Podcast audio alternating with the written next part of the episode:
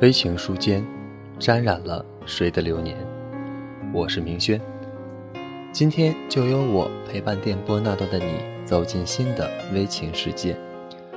今天跟大家分享一篇来自笔者夏天的文章：不介意孤独，比爱你舒服。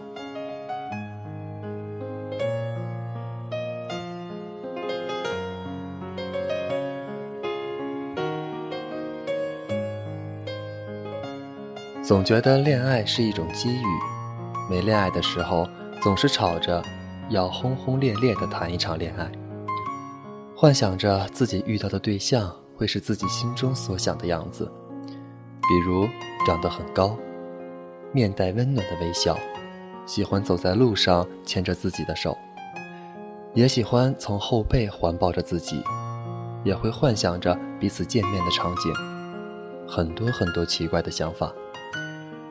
可是终在某一天，遇到某个人，没有浪漫的场景，那个人也不是自己想象中的样子，可是我们却和这个人在一起了。即使缺点一大堆，也还是选择在一起。为什么啊？很多人都会问，恋爱中哪有那么多为什么？其实自己也不知道。更多的时候，在一起会感觉舒心。爱情就像一场机遇，你总是会有所准备的等待，可是等了好久，还是没等到。所以放下准备的，在无所准备的时候却遇到了。这个时候，自己又开始和以前一样。我们不是等不到爱情，而是有太多的时候，我们在一起的原因是因为彼此寂寞而在一起，相互安慰过了很久。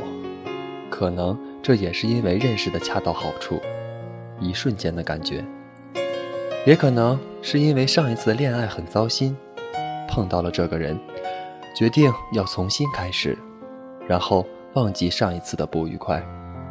爱情开始的原因有很多，可是接受的原因只有一个，就是你邀请了爱情进入你的生活，它才有可能成为你生活的一部分。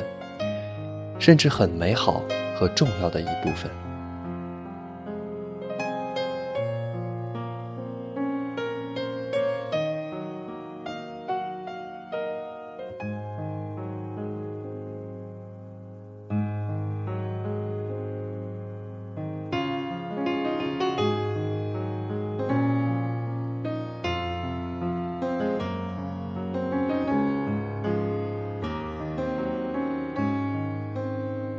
爱情会带给人很多情绪。热恋的时候，时而开心，时而痛哭，有的时候连自己都不知道自己怎么了。这个时候只能说你恋爱了，所以你的心情就像小孩子，时而欢喜，时而忧伤。失恋的时候，你仿佛变了一个人。性格偏安静的人会努力的加班工作，性格偏活跃的人。会去酒吧唱歌喝酒。如果自己一个人的时候，则会安静的痛哭。有人哭过就好了，事情就过去了。有的人则是逢人就会说自己失恋了。有的人会选择离开自己生活的地方，去一次远行，看看外面的世界，不让自己沉浸在悲伤里很久。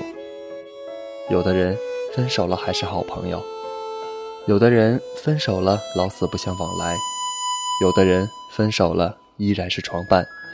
很多很多，有的人，每个人面对情感都不一样。爱情遇到性的时候，也会有很多问题。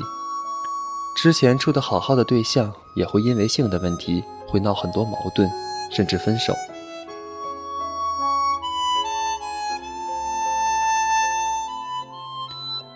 记得张小娴在《相逢》这本书里写道：“性就是男女爱情的一种礼仪，一份好的礼仪，也会为彼此的爱情带来很好的提升。美妙的性必然包含了爱情、激情、期待、欢笑、泪水、承诺、嫉妒、梦想、遗憾，还有光线、气味与美味佳肴。”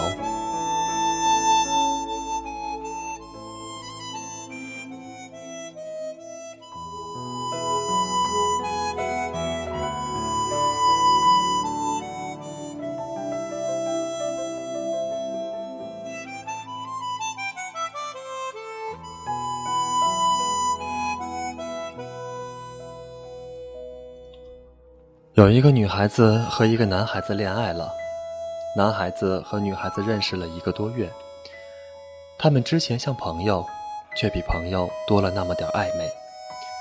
因为男孩子和女孩子心里彼此都喜欢对方，但是他们都没有说出来。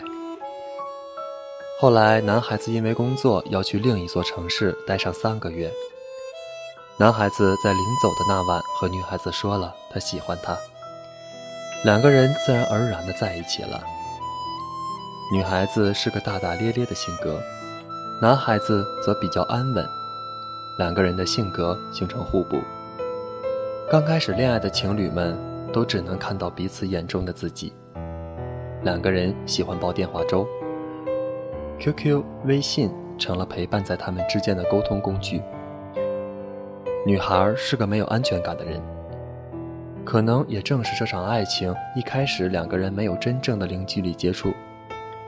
之前是朋友，现在是恋人。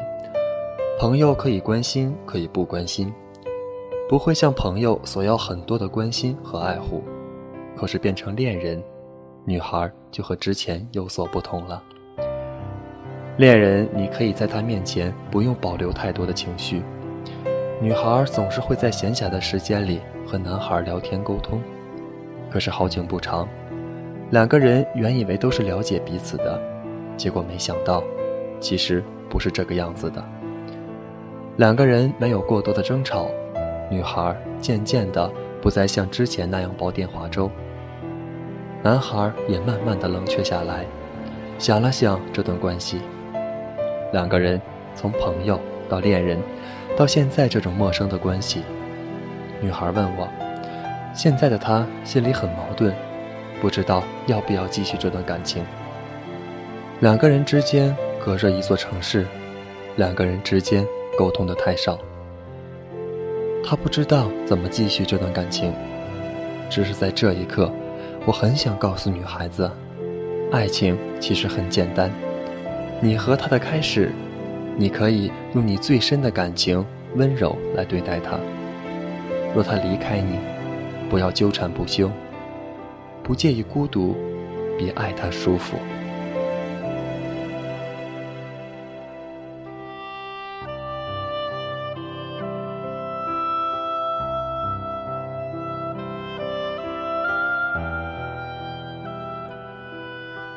我们的节目到这里就要结束了，非常感谢在电波那端的你一直陪伴在我们身边。如果你喜欢我们的节目，可以通过各平台或者微信继续关注猫耳朵网络电台。如果你想和我们分享你的故事，可以通过新浪微博猫耳朵网络电台，或者投稿给我们的邮箱，诉说你的故事，注明“微情书间”栏目，或者加入我们的听友群和我们互动。微情书间，陪你一路向前。我是明轩，我们在下一期里不见不散。